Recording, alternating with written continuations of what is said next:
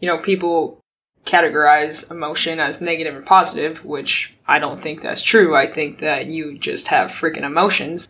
But every emotion is useful. Every emotion can have purpose if you want it to. There's no like written rule that says that you can't be sad and productive at the same time. Being productive is a choice. Being sad isn't always a choice.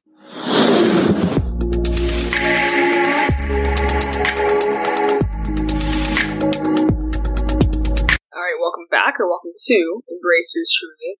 This is a podcast designed to help you nurture your self knowing. So let's get into it. People adapt to your behavior, not to you. Think about all the relationships you've ever had outside of your family. Think about why did those relationships end? Why are you still in those relationships?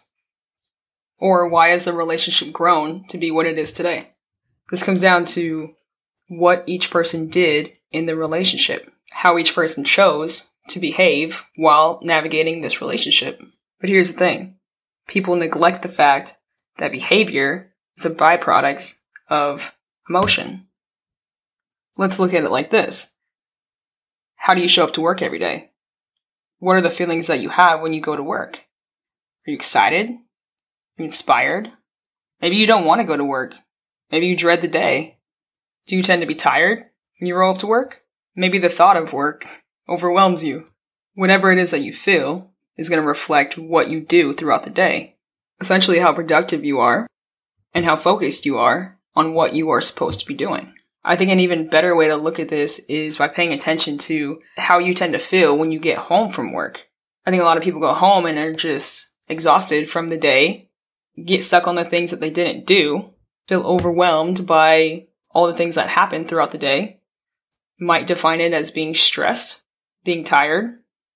And like I said, whatever it is that you felt directly affects how you showed up to the day, how you showed up to the people that you interacted with or chose to not interact with. Now, regardless of how you felt, what ends up happening over time is you start building a behavior portfolio of yourself. And with this behavior portfolio, People go to it to reference how they think you're going to show up. Now, you might think that last Tuesday you were just having a bad day. That you just weren't really feeling like getting on the phone and talking to a customer. That you just didn't really feel like reviewing the things that your organization met about last week. That you just weren't really feeling like attending to your partner's needs that day. I hope this is all coming into focus for you. Regardless of how you feel, people adapt to your behavior. They don't adapt to you. This is where the lines of reality and perception get very blurred for the individual. Let's say that you're finally having a good day and you want to hit somebody up who you feel like you have a good relationship with and they either don't respond to you or in some way they say no. They don't want to hang out with you. And before you go internalize their no as a you thing, think back to the past week what have you been doing that shows that you actually care about hanging out with them? That's the thing. We're so unaware of how our emotions drive our behavior that we're blind to how it affects the relationships that we have in our life. We're blind to how it affects how we show up to our life. That's why people start to internalize rejection or conflict as a you thing. As humans, this makes us go into self defeat mode. Why me? Why is this happening to me? I'm not good enough. I'm not pretty enough. I'm not smart enough. This is a thinking pattern that we go to when we don't like the response of other people. But it's because our perception and our reality don't align.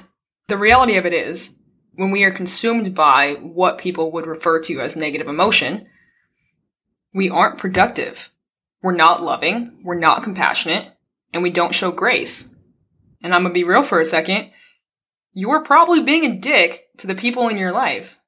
And that doesn't only come from what you say to somebody. It comes from what you don't do or from what you do do in relation to other people. And the logic behind the person that tends to go into this harmful thought cycle is that they get stuck on why relationships started in the first place, right? Because relationships do tend to start because of your appearance, because of your beliefs, obviously proximity, what you know, what you like, what you're into. Right? When you meet somebody, you have a feeling, you have a thought that says, pursue, don't pursue. And if you do pursue the relationship, the decision is made based on an emotional feeling that you have. I feel drawn to you. I feel attracted to you. I feel connected to you. I like you. But people change their perception of you based on what you do. Right? Attraction, I've talked about this before. Attraction only goes so far.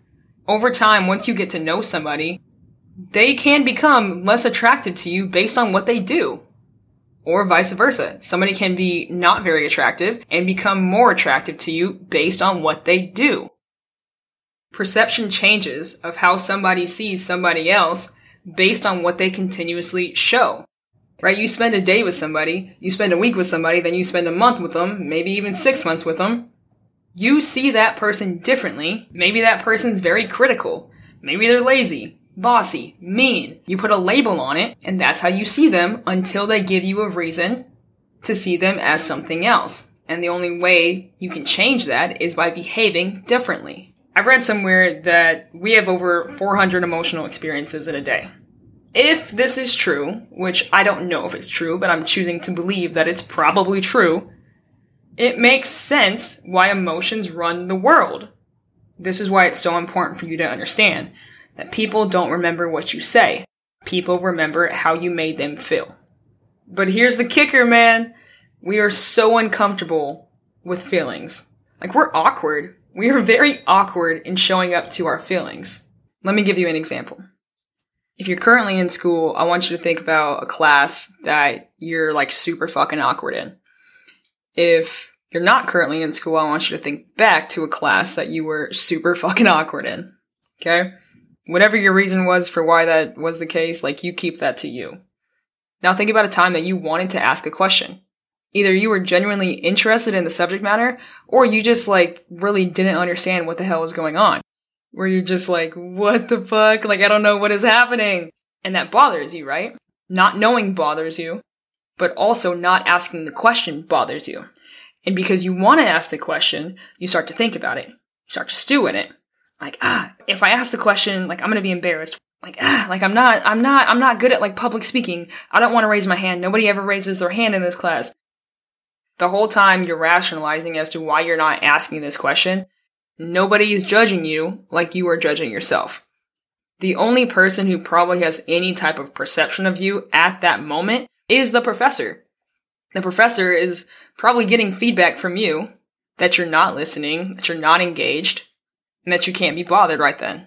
Which was probably true because as you're thinking the thoughts that you're thinking in your head, you don't hear anything that is said from the professor after you realize that you had a question that you didn't have the courage to ask. Okay, let's go a different direction with this. I'd put money on it that you've gone a full day being sad as fuck. But to every person that asks you how you are, you say that you're fine. And I mean, I go, I go a couple different directions with this as to why we do this. First off, one, I think that we're terrified to actually admit that we're sad about something, that the thing that we're sad about made us sad. Another direction. I think we consciously or unconsciously want people to see that we're not okay. And I think it's because we deny ourselves the option of actually feeling the emotion. And I want to talk about this last one. When you deny yourself the opportunity to feel the emotion, to actually be with the emotion, you deny yourself the opportunity to be okay feeling that emotion. It's the craziest thing, right? We can go the entire day feeling it, but we ignore it the entire day. Why do that? Show up to it. Figure out the root of what it is that you're feeling. Maybe it's not even sadness. Maybe it's something deeper. Maybe it's something much more simple. But when you stop ignoring the emotion, really, really good things happen. Here's something to think about you know, people categorize emotion as negative and positive, which I don't think that's true. I think that you just have freaking emotions. But every emotion is useful. Every emotion can have purpose if you want it to.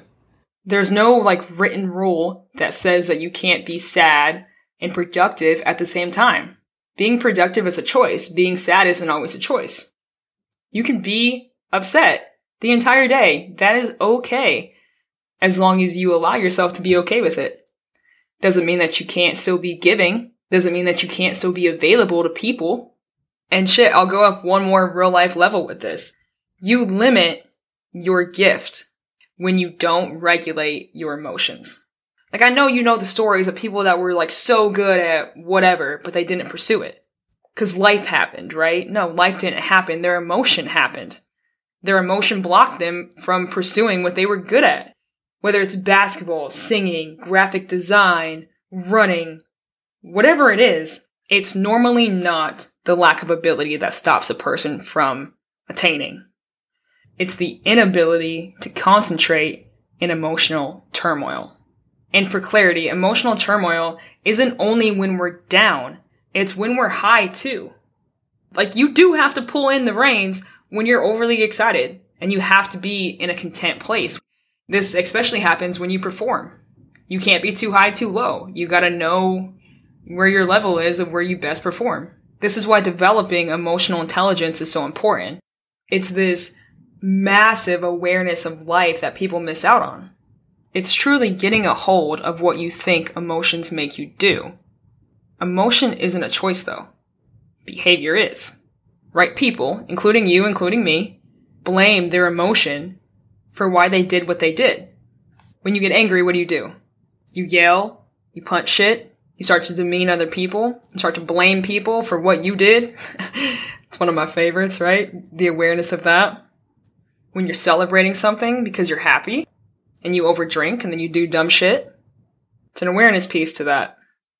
Another thing emotional intelligence allows you to understand is that not everything you feel should be shared with other people. Even if other people are involved in what you are feeling, sometimes it has to be a you and you thing first. When you're excited, when you're angry, when you're upset, you sit with that first.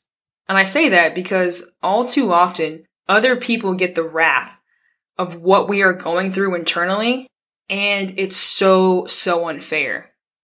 That's why we lose partnerships. That's why you get fired. That's why people walk out of your life.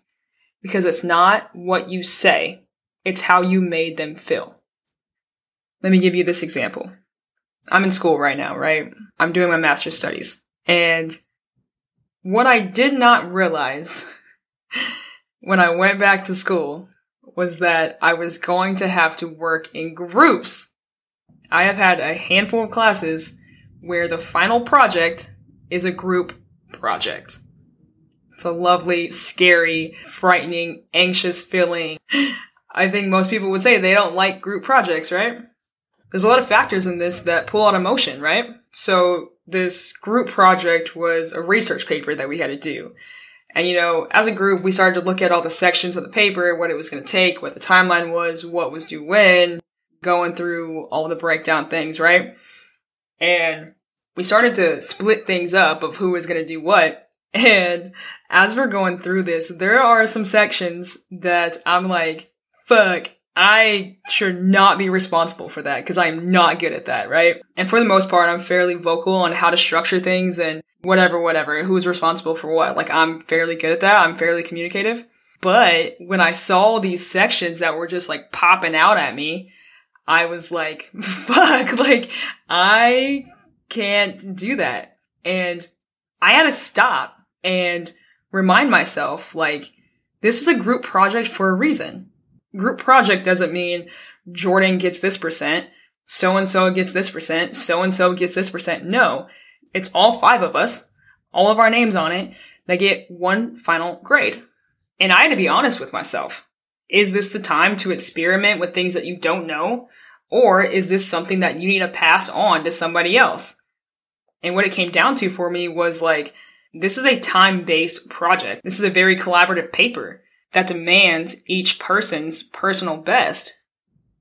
I had to let my group know that, hey, I'm not very good at this section, so I do not feel confident in being responsible for that. But I am confident in this, this, this, and this section, right? I had to be honest. If anybody else has confidence in this, like, hey, more power to you. Like, this is all you. And that's all it took. It was a two second conversation that honestly took less courage and humility than I thought it was going to.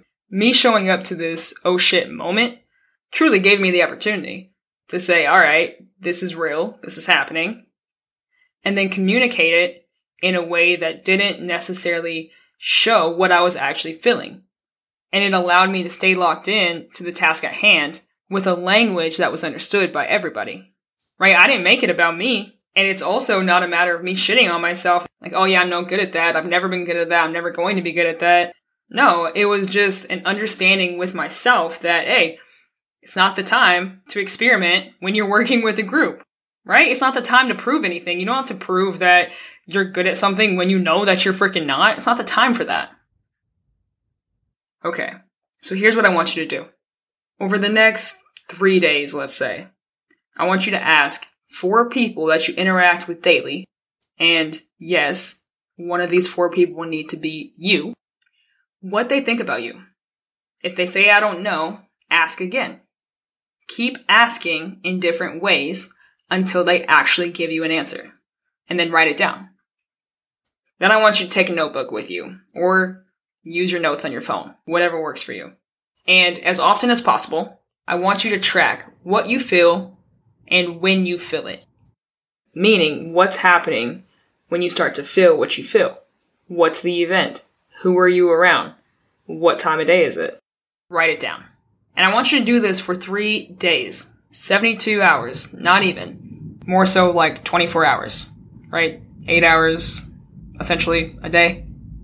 And I want you to pay attention to what emotion you tend to feel the most throughout the day. I think that they're both going to be fun exercises for yourself.